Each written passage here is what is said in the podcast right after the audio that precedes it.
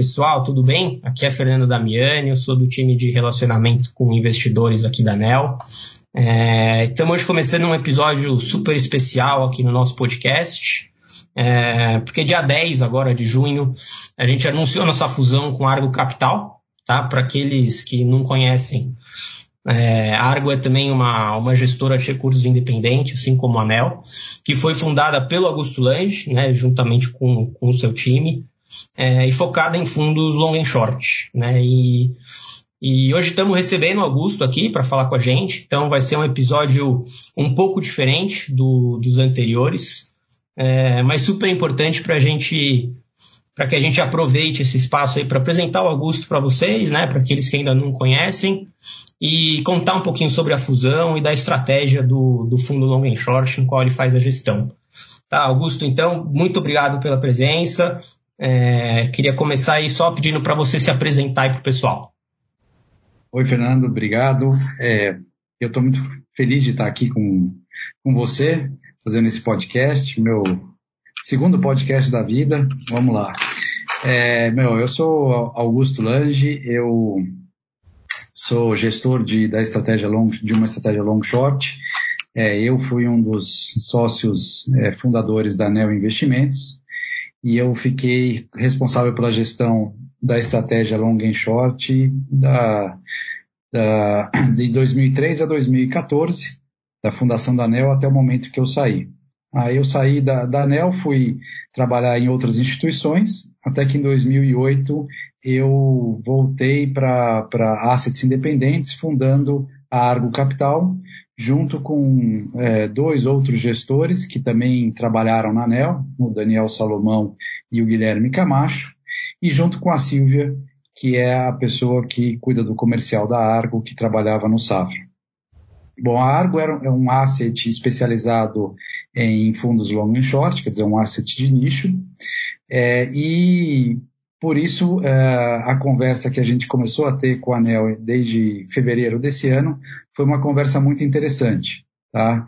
É, a gente tem um produto que a ANEL é, naquele momento não tinha, né? É, é, um produto que se encaixava na plataforma da ANEL, é, enriquecendo a plataforma, e para a gente a ANEL Investimento trazia um monte de oportunidades também. Né? A gente entrava numa estrutura é, com uma plataforma completa, com um alcance de mercado muito maior do que a gente tinha é, na Argo, uh, e com pessoas que poderiam enriquecer e ajudar o nosso processo de investimento. Tá? Então, a área de economia, outras áreas de equities, então, toda essa sinergia de troca de ideias provavelmente vai enriquecer bastante o nosso processo de investimento daqui para frente. Né?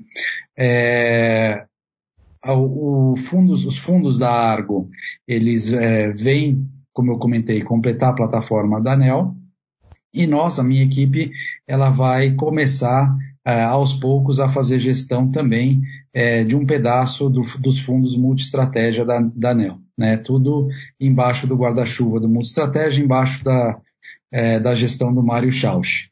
É, então, a gente está tá bem, bem animado com esse projeto, com, com a possibilidade de estar tá contribuindo, então, com, com o retorno do multi-estratégia. Eu, Legal. É, eu esqueci de falar, né? Eu é, faço isso faz 15 anos, né? desde 2015, não, 17 anos, desde 2003. Uh, é, sempre fiz gestão de long and short. Antes disso, eu era analista de, de ações é, no JP Morgan. Uh, então, tem aí uma certa bagagem aí nesse, nesse mercado. Legal, legal, Augusto. Então, até para pegar esse gancho sobre a fusão, né? Vamos só para é, explicar um pouquinho como é que, que vai funcionar, né? Um pouquinho da, das consequências disso. É, com a fusão, a Argo continua existindo, né? Mas como uma subsidiária da ANEL. É, então, a única mudança nos fundos da Argo vai, vai acabar sendo no nome, né? Que vão, vão passar a se chamar Neo Argo. A gente vai colocar um Neo aí na frente. É, mas nada muda em relação à gestão, né?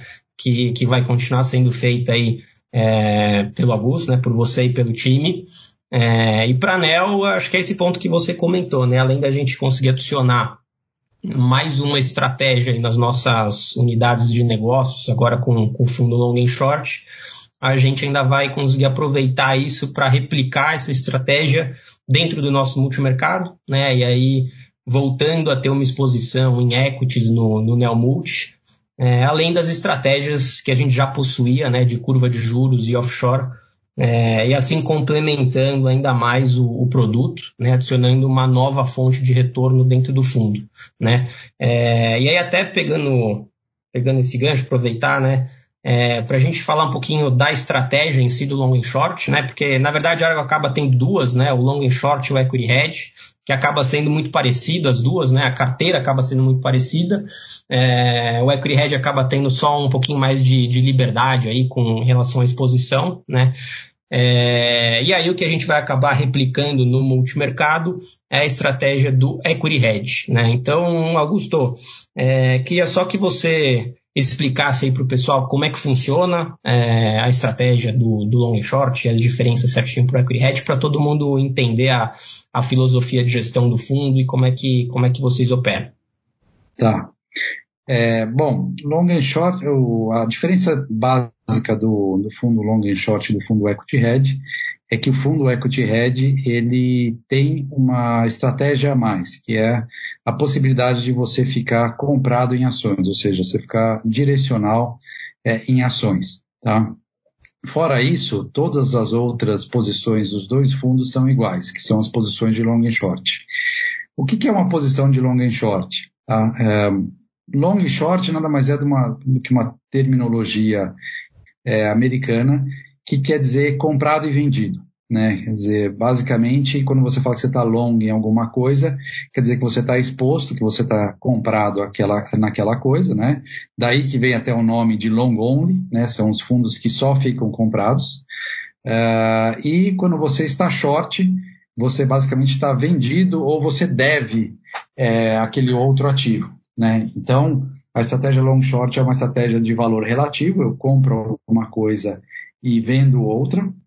É, no, então isso pode ser, é, isso não está obviamente limitado ao mercado de ações, né? Usa-se mais essa terminologia no mercado de ações, mas você pode fazer long short em vários ativos, né? Você pode fazer é, sempre que você compra e vende uma moeda é um long short, então você tem várias formas de fazer isso. Em ações especificamente, que é o mercado em que a gente é, opera, uh, você ficar comprado e vendido numa ação é uma, é uma operação relativamente simples. É, o conceito é simples, mas eu acho que às vezes as pessoas que não operam no mercado é, não têm uma noção clara do que é, tá? Então, o que, que acontece? Você, para vender uma coisa, você precisa ter a coisa, né? Você não consegue vender. Então, para você vender uma ação que você não tem, o que, que o, o mercado acionário te permite fazer? Te permite ir para algum acionista daquela empresa perguntar se ele tem interesse em alugar para você as ações dele. Né? Se ele tiver interesse, você fecha um contrato de aluguel, que é um contrato registrado né, na CBLC da B3, e aí é, ele transfere as ações dele para sua custódia. Então, então, nesse momento, ele deixou de ter as ações dentro da custódia dele, mas ele ainda é o proprietário das ações. Ah, as ações passam para a custódia de quem tomou o aluguel, e quem tomou o aluguel se comprometeu a, em um momento no futuro, devolver as ações e pagar uma taxa de aluguel sobre o financeiro das ações que você tomou emprestado. Tá? A partir do momento que as ações entraram na sua custódia, você pode vender elas no mercado. E vendendo elas no mercado, você recebe o caixa em, em D mais 2. É, e se você, no mesmo dia que vendeu, comprar ações no mercado, em D mais 2 você vai ter, em D0 você tem uma posição comprada e uma posição vendida, né? É, em D2 as duas coisas se casam. Então, é, qual que é o resultado de uma operação long short? Então, o resultado de uma operação long short nada mais é do que o retorno da ação que você comprou, menos o retorno da ação que você vendeu, menos o custo de operacional de tudo, que seria a corretagem e o custo de aluguel. Tá? Então, essa é uma operação interessante porque, né? É, é a, a, ideia aqui é você conseguir ter um retorno diferenciado descorrelacionado do mercado. Tá? É, então vamos dar um exemplo. Se eu compro a, a, ação da empresa A e vendo a ação da empresa B, o que me interessa é que a ação da empresa A tenha um retorno maior do que a ação da empresa B. Isso não quer dizer que as duas precisam subir é, as duas podem cair, uma pode subir, outra pode cair. É, o importante é que o retorno da A seja melhor do que o retorno da B. Tá? E uma vez que você obtenha o retorno que você esperava, o que você faz para desmontar a posição? Você vai, é, recompra a ação B, vende a ação A, a hora que entra na sua custódia, você devolve a ação B para o proprietário, né, que foi o doador da ação, né, quem te emprestou, e aí a operação toda está concluída. Tá? Então é, é, uma operação é, relativamente simples, como eu comentei aqui, é, e que, é, de novo, reforçando a ideia, dá para ser uma, uma estratégia que tem uma baixa correlação com o mercado de ações, apesar de você estar tá investido em ações, e que ajuda, então, é, a, a, complementar carteiras, né, ou ajuda você a ter um retorno, é, um bom retorno descorrelacionado é, do resto do mercado. Tá? Ah, não, legal. É, até você falando, acho que parecia um pouquinho que eu estava ouvindo o discurso do, do multimercado quando, quando o Mário fala sobre o fundo, né? Então, legal, até por isso que tem toda essa sinergia né, de valor relativo, de um. E aí, é, consequência disso de ser um, um fundo com uma baixa correlação com o mercado, né? Então, até por isso que acho que, que, que tem essa grande sinergia e, e acho que, que a perspectiva aí dessa união vai acabar sendo, sendo muito boa. É, uma coisa que eu queria te perguntar, Augusto, é, sobre a fonte de retorno do fundo que você comentou, é que do long and short justamente o diferencial é, do desempenho entre as duas ações, né? Sobre essa ação, sobre essa ponta comprada e essa ponta vendida, né? É, às vezes não, não necessariamente apostando que, que a ação comprada vai subir, que a ação vendida vai cair, né? As duas podem, podem se valorizar, mas que é, que nem você desenha a empresa A a empresa B, a empresa A se valorize mais do que a empresa B. É, pela gestão do fundo, você acaba não tendo aquela ambição de fazer o que, que, a, gente, que a gente acaba chamando de, de double alpha, né? de ficar long numa, numa empresa que você acha que vai, vai apreciar de valor, né? e, o, e o short numa empresa que você realmente está apostando numa queda. Né? É, o, assim, é, o, geralmente o, o, o double alpha, ele é, a posição ela pode ser um double alpha.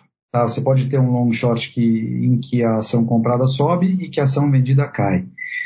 A forma com que a gente procura as operações, ela não necessariamente implica em, em achar que uma das pontas vai subir e a outra vai cair. Tá? Então, o nosso trabalho de, de análise e de busca de, de posições, ele é mais focado na, no valor relativo. Vai? Então, não me interessa muito se as duas ações estão caras é, ou se elas estão baratas. A gente está mais preocupado em entender se uma ação está mal precificada em relação à outra. Tá? É, isso, é, na prática, pode significar que foi um double alpha, porque uma caiu, outra subiu. É, ou as duas podem ter subido, ou as duas podem ter caído. Na verdade, para a gente o que interessa é o diferencial de retorno. Tá? É, então a gente monta posições é, em que não necessariamente, quer dizer, a gente olha a posição comprada e vendida como um ativo só, né? que é representado pela diferença de retorno entre os dois, tá? e não como dois ativos necessariamente separados, achando que um vai cair e outro vai subir. Tá, legal, entendi. É, uma outra coisa, é, como que, que você acaba pensando nessa gestão, né? Você, por, pelo valor relativo, acho que é, deve ter um, uma visão um pouco mais fundamentalista, né? Menos, menos top-down. E aí, aplicando isso na, na prática, né? no dia a dia, você acaba fazendo isso com é, esses pares aí entre empresas do mesmo setor, de setores diferentes, como que você acaba explorando esse ponto? Tá. Vamos lá. É, o long short ele pode ser feito de várias formas, né? Eu acho que é importante cada gestor saber como consegue fazer é, a posição ganhar dinheiro, né? Cada um tem um estilo, pode ter um estilo diferente. É, e você tem também vários outros tipos, né? Você pode ter um fundo quant que faz long short baseado em desempenhos relativos dos papéis ou qualquer outro parâmetro que ele use é, como métrica de, de, tomada de decisão do sistema dele. Né?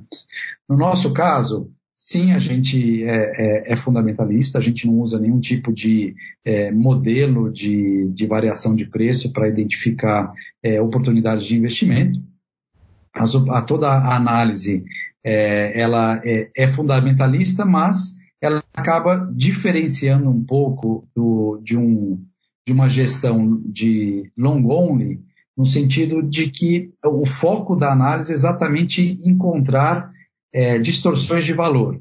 Tá? Então, como eu falei, um, um long only ele está muito mais preocupado em saber se um ativo está barato ou caro, né, em termos absolutos, né, para ele ganhar dinheiro.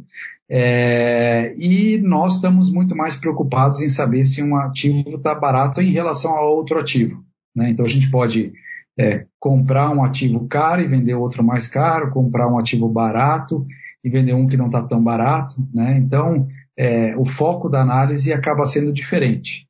E eu acho que é aí está um pouco a diferença do nosso estilo de gestão. Tá? É um estilo muito micro, ou seja, a gente olha muito para as empresas, a gente não tem um viés macro, que seria fazer, digamos assim, timing de mercado, porque você pode, com um short, ter uma posição não tão neutra como a gente busca ter, né, para pegar essa é, descorrelação, você consegue muito bem em long short fazer posições que têm um viés direcional muito grande, né? Então, se você acha que a bolsa vai subir, você compra ativos que têm uma correlação muito mais alta com a bolsa é, e vende ativos que têm uma correlação baixa.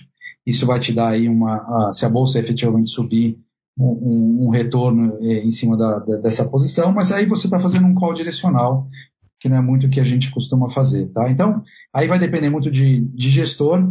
O nosso foco é muito micro, é, a gente gosta muito mais de trabalhar em posições intrasetoriais, ou seja, comprar e vender ações dentro de um mesmo setor, exatamente buscando essa diferença de, de precificação de ativos similares. Né? Isso traz uma, é, uma volatilidade menor, isso traz um risco menor também. Né? Então, você vai ajustando isso pelo tamanho da posição, mas o que eu quero dizer com risco menor é que quando você compra empresas de um mesmo setor, você acaba neutralizando vários riscos, como é, impostos, como é, acontecimentos que podem acontecer naquele setor, né, regulações, coisas desse tipo, é, que vão impactar o setor como um todo. Né?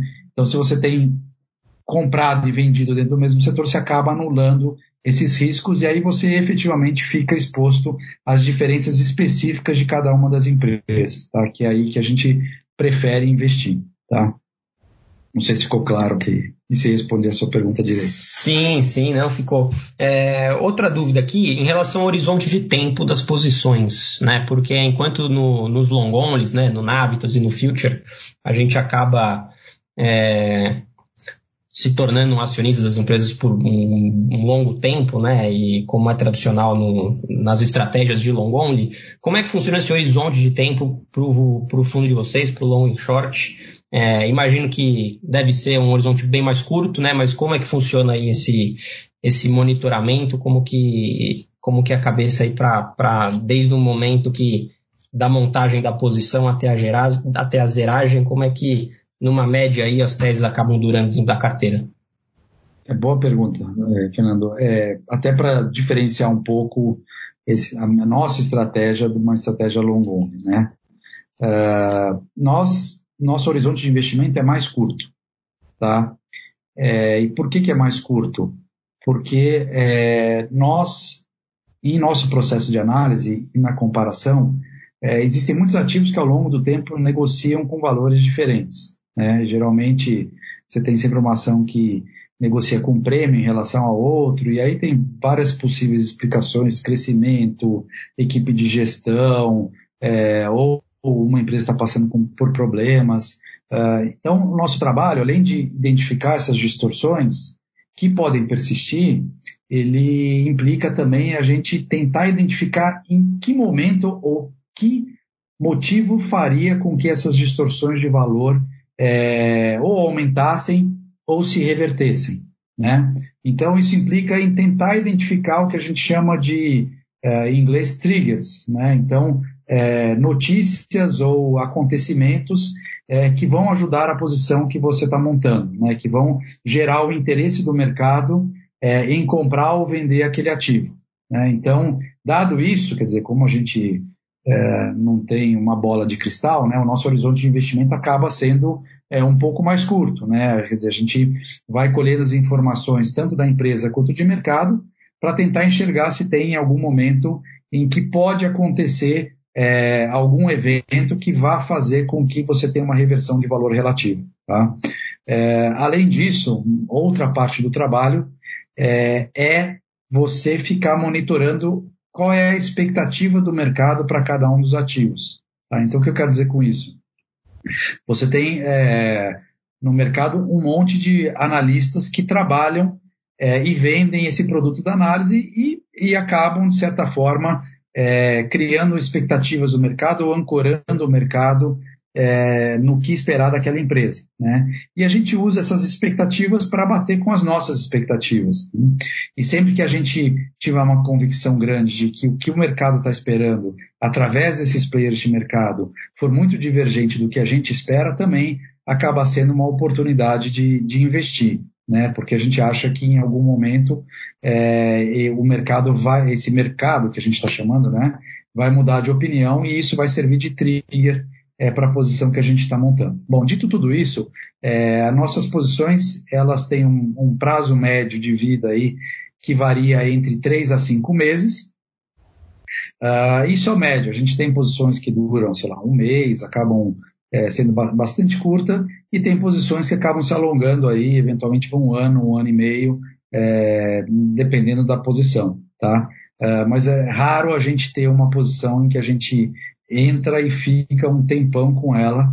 É, às vezes a gente entra, sai, entra de novo, sai é, e vai negociando aquele, aquele ativo, mesmo porque é, nunca é uma linha reta, né? Então você sempre tem uma oscilação muito grande dentro do caminho que o preço da ação faz, né? Então, às vezes a gente tenta explorar isso também. Ótimo. É, Augusto, a gente chegou a comentar das posições um pouquinho. É, Para a gente encerrar aqui, eu queria te fazer uma pergunta que é, eu não sei nem se cabe para um fundo long and short como, como, como o de vocês, então é, até justamente por causa desse horizonte mais curto de investimento, né? Porque quando a gente fala é, sobre os long onlys, né? Uma pergunta que muitos investidores acabam fazendo é de alguns cases de sucesso, né? Do fundo, de empresas que a gente ficou por muito tempo e realmente viu uma, uma geração de valor muito grande dentro das empresas. É, com esse horizonte de tempo menor, é, a gente consegue dar alguns exemplos de alguns cases, alguns pares de, que, que acabaram contribuindo bastante para o resultado do fundo? Sim, é, vamos lá. Quando, é, até fazer um parênteses, né? É, tudo no mercado é, é, gira em função de expectativa. Né? Até a nossa, o nosso investimento gira em função do que a gente espera que vai acontecer. E é, é, a gente pode, às vezes, estar errado no, no, bom sentido, a gente pode estar conservador. Né? É, e sempre que a posição ela vai caminhando no sentido que você esperava, né, que você vai ganhando dinheiro, é, sair da posição não é uma decisão automática. Né? É, às vezes o que vai acontecendo é, reforça a sua tese de investimento e às vezes acontece muito mais do que você espera. Então você pode ter um investimento que é, começou com uma expectativa e ela foi se renovando ao longo do tempo. Tá? é, e pode ficar um tempo mais longo com aquela posição. Tá? Eu tenho, e, vou te dar é, dois exemplos é, que talvez é, ajudem a, a, ter uma ideia de coisas diferentes do que a gente faz. Tá? O primeiro exemplo que eu vou dar é de um, uma posição relativamente é, simples de, de, de entender, uh, que é o que a gente chama de posições de uh, é, ONPN ou estrutura de capital, como que quer que seja, tá? Que aí é mais fácil de entender porque são é, ações de um mesmo ativo base que a gente fala, tá? Então pode ser uh, duas, dois tipos de ações diferentes de uma mesma empresa, ou pode ser de uma é, empresa que controla a outra e que o único ativo dessa controladora é a empresa embaixo, então a gente está falando é, do mesmo risco especificamente, tá? E a, e a primeira história que, que, o primeiro caso de sucesso é, uh, foi uma posição que até durou bastante tempo tá, na, na, carteira, mais de um ano. foi a gente ter comprado as ações de Itaúsa e vendido as ações de Itaú é, em 2016, tá? no segundo semestre de 2016. Foi uma época em que uh, o Itaú começou a dizer que uh, a expectativa de crescimento das, da carteira de crédito daquele momento em diante era baixa, então que o banco ia começar a distribuir mais dividendo. E na mesma época, a Itaúsa, que é a controladora do Itaú, resolveu fazer um monte de aquisições de empresas é, para diversificar os investimentos dela, que eram muito concentrados no Itaú. E o mercado não gostou é, desse movimento da Itaúsa, achando que ela, existia a possibilidade dela estar tá fazendo investimentos é, de retornos piores do que o, a, a, o, investimento que ela tinha no Itaú. Né? Então, a, Itaúsa, que 95% do valor dela era Itaú, começou a negociar com desconto muito grande só em relação à participação que ela tinha no Banco Itaú. Tá? E naquele momento, então, a gente decidiu ir comprando Itaúsa e vendendo Itaú. Né? No, nossa, no nosso entendimento, eu estava comprando o Banco Itaú a um desconto e fazendo um hedge é, vendendo Itaú. Então, vamos olhar um pouco é, como é que essa posição funcionaria. Bom, se o Itaú está pagando muito dividendo, e eu estou comprando esse dividendo mais barato. Então ele paga, a Itaúsa recebe, a Itaúsa paga. Então é uma posição interessante porque eu tenho um que a gente chama de carrego positivo. Eu estou tá montado nela, me gera um retorno é, positivo pela diferença de dividendo entre as duas empresas. Além disso, ao longo do tempo, a nossa expectativa era de que o desconto da Itaúsa para o Itaú ia fechando. Tá? E o que foi que aconteceu? Foi um período longo é, de reversão, é, mas aconteceu foi uma posição que deu bastante certo. Uh, só para dar outro exemplo de posição, é, uh, também no setor de, de, financeiro, tá? Não que a gente só faça com o setor financeiro, mas também é uma posição é, fácil de entender. Uh, depois da crise de 2015 e 2016, o, o, comportamento dos bancos do pré-crise e durante a crise foi muito diferente. Né? O Itaú foi um banco que pisou no freio antes da crise, é, e por isso conseguiu atravessar esse momento de crise com um nível de é, inadimplência menor do que o Bradesco, por exemplo. Né? E o Bradesco acabou sofrendo um pouco mais nessa crise porque ele estava num momento de crescimento de carteira maior e principalmente crescimento de carteira de é, pequenas e médias empresas. Chegou um momento durante a crise que o mercado acabou é, penalizando demais o Bradesco, na nossa opinião, é, assumindo que o que ele estava vivendo naquele momento ia se perpetuar. Né?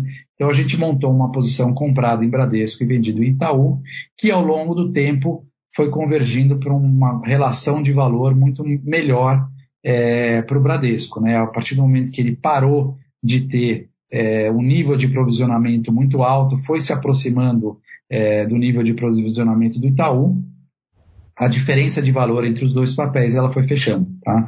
Então, é, são posições em que a gente, como eu falei no começo, a gente tenta olhar valor, né? tenta olhar triggers, uh, e não tem nada a ver com é, necessariamente movimentos de preço. Tá? Só preço, né? O preço ele é, não deixa de ser uma variável importante, mas ela é, por si só é uma variável que não necessariamente vai indicar para o nosso processo de investimento é, se uma posição está boa para entrar ou não. Estouramos o nosso tempo aqui, então queria agradecer muito sua presença. É, aproveito também para falar que, que eu e o time da ANEL como um todo tá, tá todo mundo super animado para esse novo capítulo na, na trajetória da ANEL. É, obrigado você também, nosso, nosso ouvinte. Até o próximo episódio. Eu que agradeço e espero voltar, hein? Vá, vão ter outros convites. Então tá bom. Valeu, gente. Tchau, tchau. Obrigado, um abraço.